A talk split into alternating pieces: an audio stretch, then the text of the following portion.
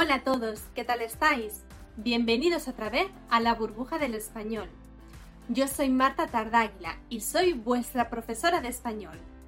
Hoy vamos a hablar de algo muy interesante, los números. Sí, ya sé que me dirás, ay, pero yo los números ya los conozco. Bueno, pero ¿conoces la diferencia entre los números cardinales y los números ordinales? Bueno, pues no te preocupes porque hoy nos vamos a ocupar de eso. ¿Estás listo? Empezamos. Los números, o mejor dicho, los numerales, que ya hemos dicho que se dividen en dos grupos, los cardinales y los ordinales. Empezamos hablando de los cardinales. Los números cardinales, para hacernos una idea, son 0, 1, 2, 3, 4, 5, etc. Estos numerales se utilizan para expresar una cantidad exacta. Por ejemplo, medidas, pesos, precios, temperaturas, distancias, edad, cantidad. Pueden tener función de adjetivo. Por ejemplo, en mi casa hay cuatro sillas, una mesa, dos lámparas. Pueden tener función de pronombres. Por ejemplo, ¿Qué van a tomar los señores? ¿Unas Coca-Colas? Sí, por favor, tráiganos dos. O pueden tener función de sustantivo. El 17 es mi número preferido. Estos numerales pueden ser precedidos por artículos, demostrativos o posesivos. Los tres hijos de Luisa son iguales. Esas dos esas dos personas de ahí te están mirando. Mis cinco compañeros de trabajo son estupendos. Estos numerales pueden ir delante de sustantivos contables para expresar la cantidad. Por ejemplo, tengo que estudiar 20 capítulos. O pueden ir detrás del sustantivo para expresar el orden de sucesión. Por ejemplo, ya estoy en el capítulo 19. En este caso, el numeral adquiere función de ordinal. Los numerales cardinales pueden ser simples como 1, 2, 3, 4 o compuestos como 25, 36, 47. Recuerda que las decenas y los números del 21 al 29 se escriben en una sola palabra.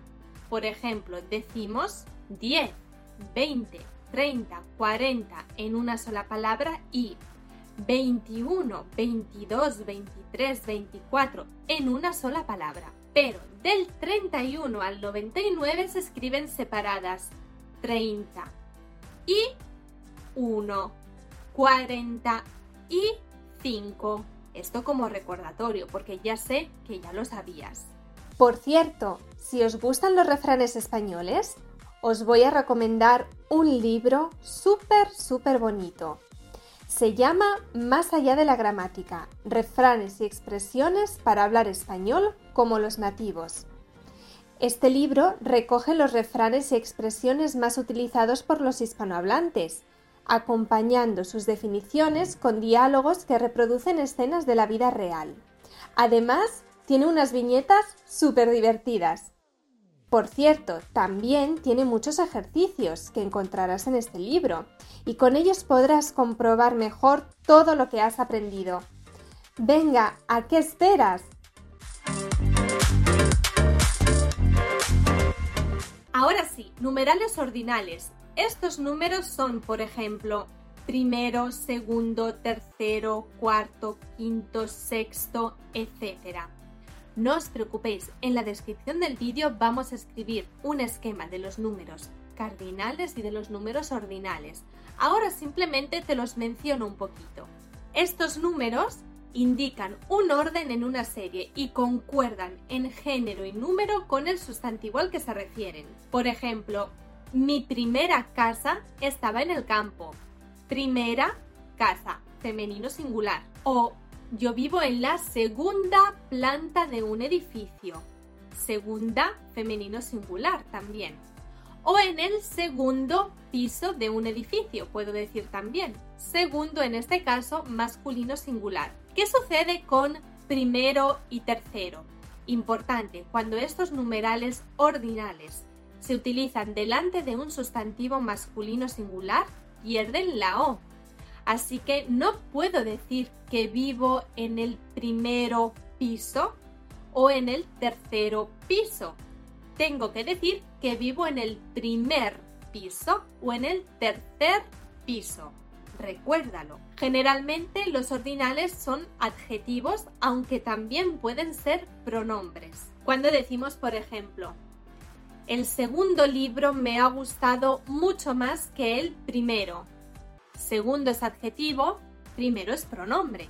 Podemos poner delante de los ordinales un artículo, determinado o indeterminado, y también un posesivo. El español es el segundo idioma más hablado en el mundo. En un primer momento tuve un poquito de miedo. Mi primer apellido es Tardáguila. ¿Cómo podemos abreviar los numerales ordinales? De dos maneras, o con el número romano o con el número arábigo, es decir, el que nosotros utilizamos, y detrás una O pequeñita si es un sustantivo masculino o una A pequeñita si es un sustantivo femenino. Por ejemplo, primero se diría así con la O, primera se diría así con la A. Pero primer o tercer, ¿cómo se hace? Bueno, en ese caso podemos poner también ER pequeñito. Bueno, ahora ya espero que esté súper clara la diferencia entre los números cardinales 1, 2, 3, 4 y los números ordinales primero, segundo, tercero, cuarto, pero si tienes alguna duda, ya sabes, en la descripción te voy a dejar el esquema de los números para que tengas una idea de cuáles son, porque como palabras hemos dicho solo algunas, del 1 al 5, del 1 al 4. No te preocupes, te lo escribo todo aquí debajo. Antes de irnos, eso sí, quiero decirte algo muy muy importante. Si estás pensando en preparar el examen de certificación CIELE, ya sabes que nosotros te podemos ayudar. Te dejo el link en la descripción con toda la información, información sobre su inscripción, su preparación, sobre en qué consiste este examen, lo que tú necesites. Si tienes cualquier duda, no dudes en preguntarme. Y ahora sí, nos vemos en la próxima clase de la burbuja del español. Hasta pronto.